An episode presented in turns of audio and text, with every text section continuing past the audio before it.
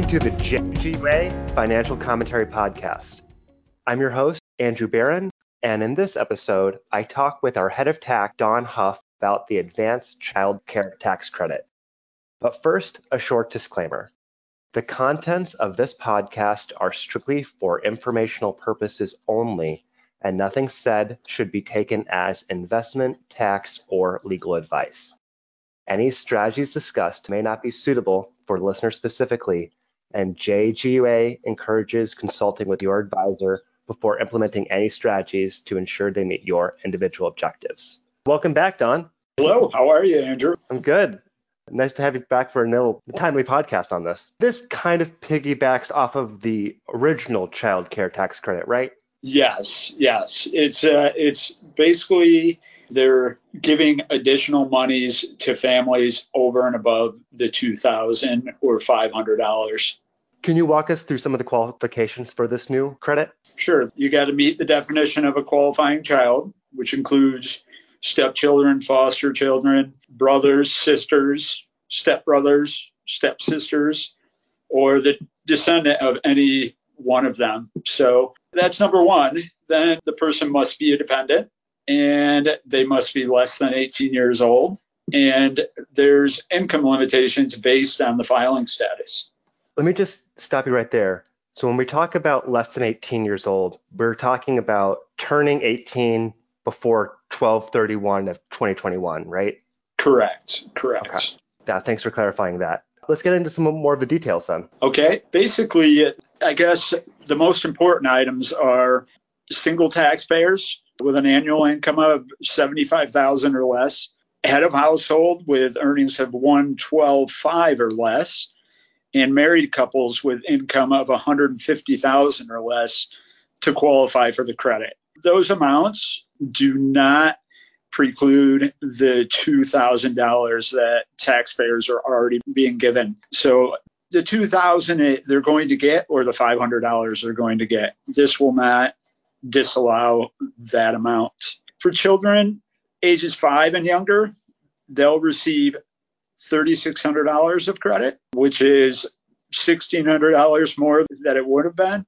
And children from uh, 6 until 17 will reach 3000 again this is over the 2000 by the $1000 that they otherwise would have gotten so basically a family can expect to receive 250 per month for kids over the ages of 5 and 300 per month for children 5 or younger third point that's important is that families, if they earn too much to qualify for the advanced child tax credit, they will still be eligible for the $2,000. This is not in addition to that 123121 where it's age 17. I've heard people wanting to opt out. Could you talk about why someone would want to do that and maybe some of the specifics around it? Yeah, so for a lot of reasons, uh, there there could be a, a change in circumstances that the taxpayer will not qualify any longer. So the amounts will have to be paid back to the IRS. So a lot of taxpayers don't want to have to pay it back. So the thing is, they can opt out.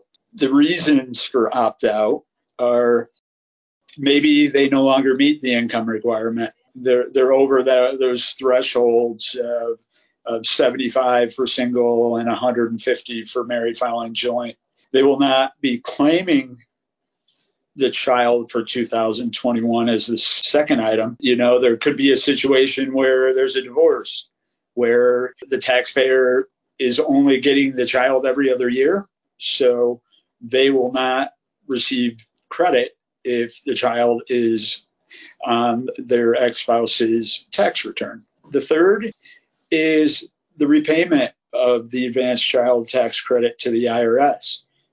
In effect, if they don't qualify, they will have to pay the whole amount back.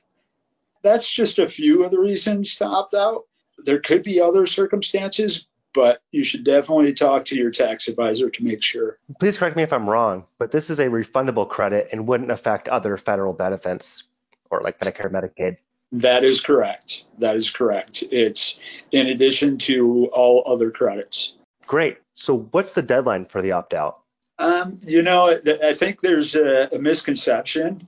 Uh, if there was a, a June 15 deadline uh, to opt out of these payments, uh, for the for those taxpayers that have already gotten past that deadline, there's still an opportunity for them to opt out for future payments. Basically, all they have to do is go to the IRS website and search for advanced child tax credit, and there will be a screen that will provide directions on how they can do that. The other thing that, you know, if you if you opt out of the advanced payment program this year and you find that you qualify, you'll still be able to claim the full amount when you file your tax return in 2022. So it's not lost. If you opt out and you qualify later, you will still get the credit, but it will be delayed till 2022.